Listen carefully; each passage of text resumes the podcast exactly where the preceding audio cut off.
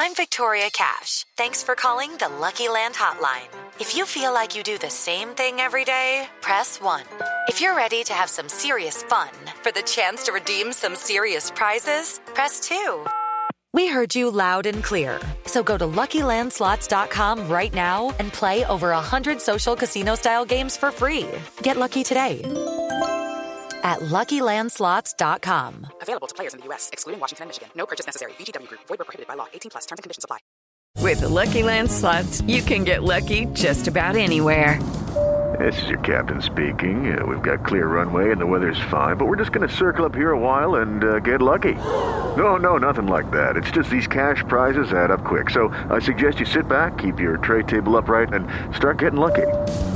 Play for free at LuckyLandSlots.com. Are you feeling lucky? No purchase necessary. Void where prohibited by law. 18 plus terms and conditions apply. See website for details. It's time for today's Lucky Land horoscope with Victoria Cash. Life's gotten mundane, so shake up the daily routine and be adventurous with a trip to Lucky Land. You know what they say. Your chance to win starts with a spin. So go to LuckyLandSlots.com to play over 100 social casino-style games for free for your chance to redeem some serious prizes. Get lucky today at LuckyLandSlots.com. Available to players in the U.S., excluding Washington and Michigan. No purchase necessary. VGW Group. Void where prohibited by law. 18 plus. Terms and conditions apply. Razaban IFL TV, proudly sponsored by Everlast. Delighted to have me on Zoom the knowledge uh, Spencer Fearon. Spence, uh, firstly, how are we doing? Uh, looking a bit fashionable.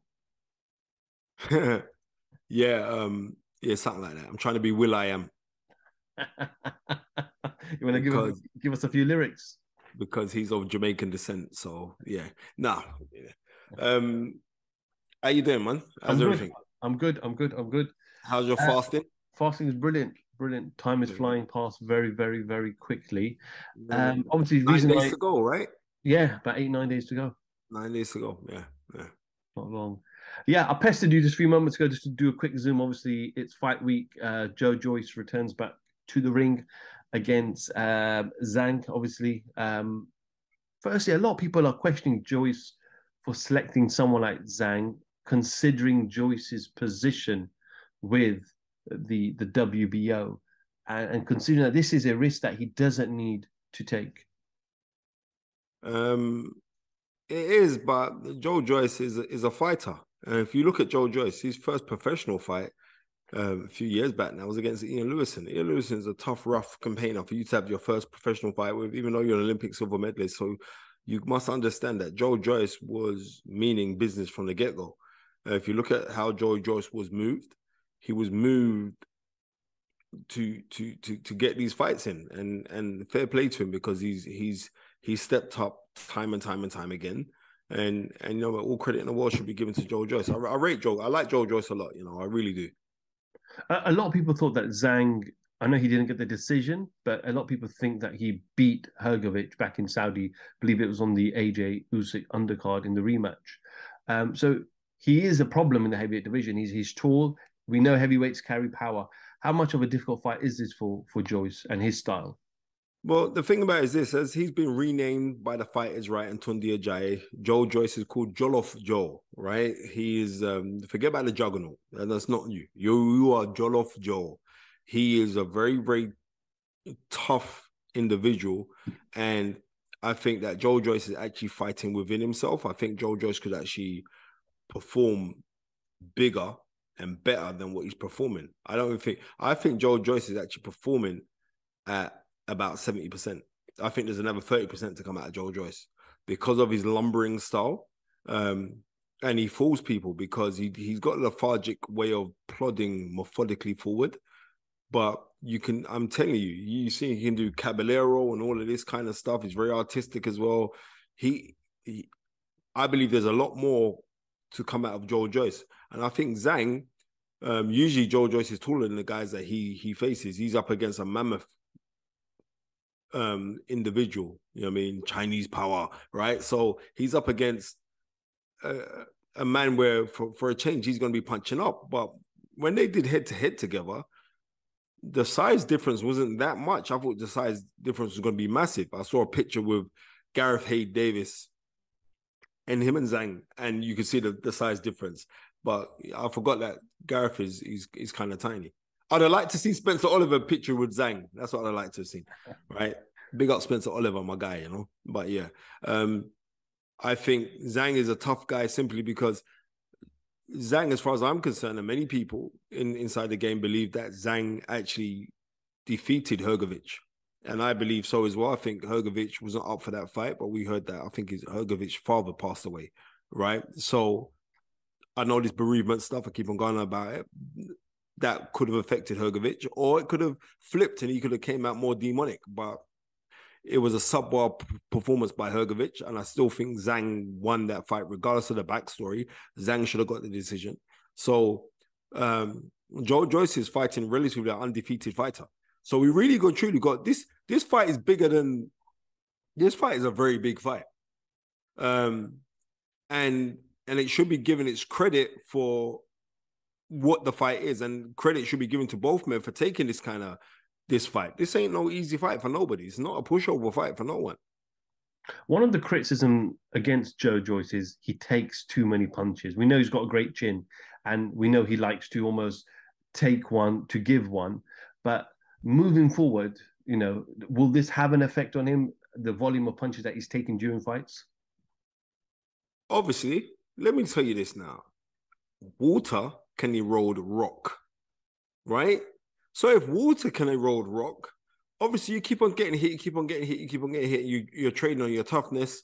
Like historically, guys who, who can take a lot. I mean, certain certain guys, it has reverberations when you retire. They're saying like um George Chuvalo, um, the Canadian heavyweight, was Canadian champion, fought Ali, fought everyone, he fought Ali, fought Foreman, uh, he fought Cleveland Williams was one of the hardest punches ever. Even though he got fought Cleveland Williams, tail end of Cleveland Williams' career, he fought all of these guys, right? And George Chuvalo could take it. And up to today, George Chuvalo still got all of his faculties, right? Other guys like uh, uh, Jerry Quarry, he was another guy who could take it, could really, really take it, right? I'll say to anyone, go and watch um, Jerry Quarry versus Joe Frazier. I think it's 69 for the WBC heavyweight. No, the New York State Athletic Championship, right? That was voted like Ring Magazine Fight of the Year. Incredible fight. Two men just stood in the pocket and whirled at each other. No mucking around, no running down. Let's go and fight. And him till end, then he got reverberations with, with, with brain damage and everything else. So certain guys, certain guys can take it. Everyone has a different threshold. They keep on trading on Joe Joe Joyce's skull is thicker than the average human being, right? But the average human being is not getting punched consistently. But right now, it's working for Joe Joyce. But I'd, I'd rather Joe Joyce like improve on his technique a little bit. But it does add for excitement that he can stay in the pocket and keep on marching you down. But I would like to see Joe Joyce tighten up on a little things, you know, because you can take it for a little while, but you never know. Final prediction for the fight? Final prediction for fight. I got Joe Joyce. The way I'm seeing Joe Joyce right, but I know Zhang ain't no easy fight. But the way I'm seeing Joe Joyce now, I'm I'm and and Joe Joyce has got this momentum now, and everybody um saying like, oh, Joyce would beat AJ right now and stuff like that. And um I got Joe Joyce, I would say maybe 10th or 11th round stoppage. We look forward to. A great night of boxing on pay uh, non pay per view on BT Sport this Saturday night. Um, Spence, one of the issues we have with with fighters sometimes is they're not active enough. Some fighters like to have one fight a year, two fights a year. We know the greats in the past used to fight six, seven, eight times a year. Um, we were all, we were all expecting Anthony Joshua to have another fight in July and then in December, as per his promoter Eddie Hearn. But Anthony Joshua put out an Instagram story stating that he will no longer be fighting in July and he will now be fighting in in December only. So limits him to only two fights this particular year. Some okay. rumors have been flying around about some mega kind of tournament taking place in Saudi Arabia. Just want to kind of get your thoughts on on first Joshua only fighting twice and having another almost six months off before he gets back in the ring again. You know what? I think a lot Eight of people months. have been. I think a lot of people have been very, very critical of Anthony Joshua. I think he's a young man who's under immense, and he's still a young man, right? He's a young man under immense pressure, right?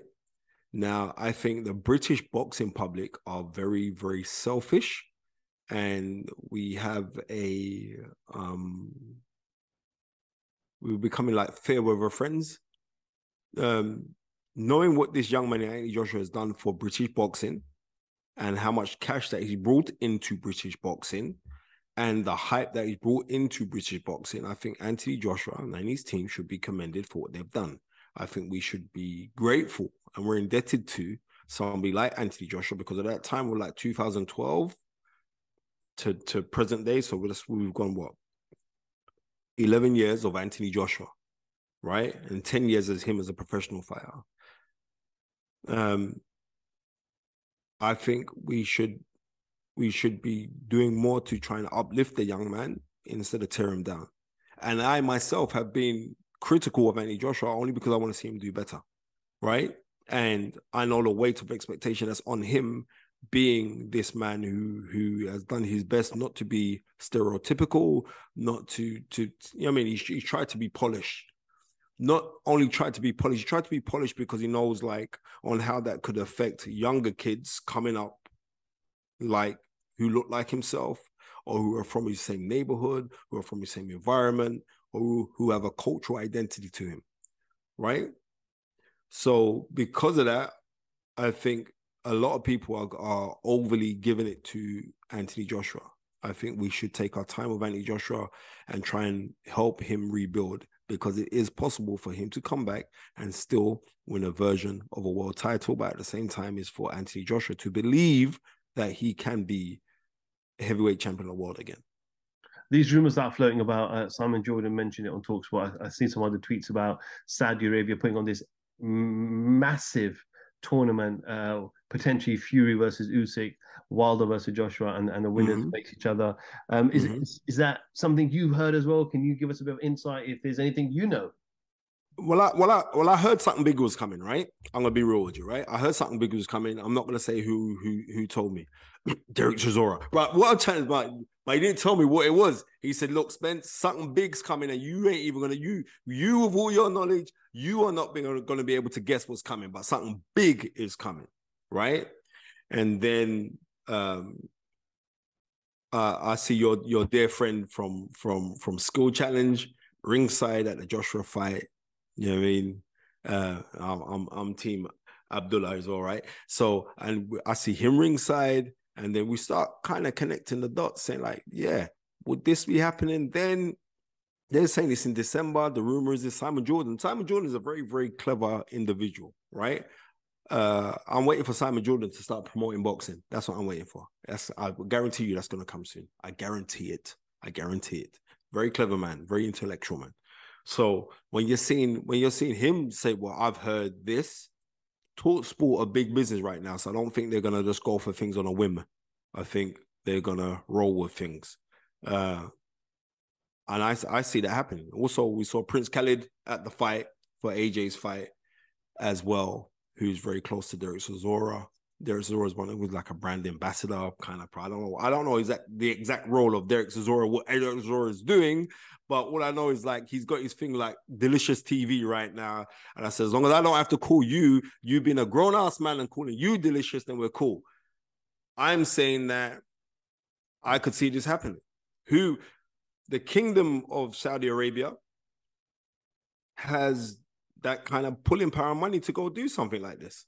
And then if we was to go back um, to 1986 in the HBO tournament that was put together, when you had Larry Holmes, Michael Spinks, Mike Tyson, Tim Witherspoon, Trevor Berbick, and Pinklon Thomas in that competition, I could see something happening again because that would ignite the interest in the heavyweight division, properly ignite it. So, and if that does happen, I guarantee you I'm going to be there. I'm not missing that. I'm not missing that at all. It would be great. Spence, even if that was to happen in December, you know that date or that month where Eddie and Joshua said that they'll be out. Joshua put a story out, see you guys in 12 weeks or something like that. Should mm-hmm. he still not fight in, in in July? There is some criticism online because some people have said, well, he's he doesn't want to fight in July because he doesn't want to risk losing because he wants to cash out towards the end of the year. I'm not saying that. Mm-hmm. That's what some people are saying online. But should he still have that fight? We, we saw he didn't look great in his first fight with Derrick James, and maybe another fight before Wilder will do him well. Well, I'm I'm gonna say this to Anthony Joshua. If Anthony Joshua hasn't, because he we spoke, he did something on the inside. Big up Gary Blake, um, our producer as well. He did something, and we was talking about books that he read. He said the first book that he sat down and and read was Rich Dad Poor Dad. I would suggest to Anthony Joshua to go and read this book called The Big Fight. It's Sugar Ray Leonard's autobiography. Right, I remember reading that book about ten years ago. A really good book well, the beginning parts with no disrespect to Sugar Ray, because I love Sugar Ray Leonard. But Sugar Ray Leonard, prior to fighting Marvin Hagler, and remember at this time he was out, he was out of boxing. He didn't have a fight for nearly three and a half years. And what Sugar Leonard did, he had behind closed doors boxing matches where the guys who'd come in, he had good guys like Simon Brown, who went on to become a, a unified welter and um, super welterweight champion of the world. He had those guys coming with head guards, but he would actually have to fight those guys. So it was like it was a higher glorified sparring match, but it wasn't a sparring match. These guys were paid well to go in there and, and fight with you. Maybe Anthony Joshua needs that to have it in a in a have that kind of surroundings. Have that surroundings where we're gonna get a top contender. I'm gonna say, right, you're hired in for five rounds of sparring, and the next guy hired in for five rounds of sparring, and that's what you do. You groom it like a fight.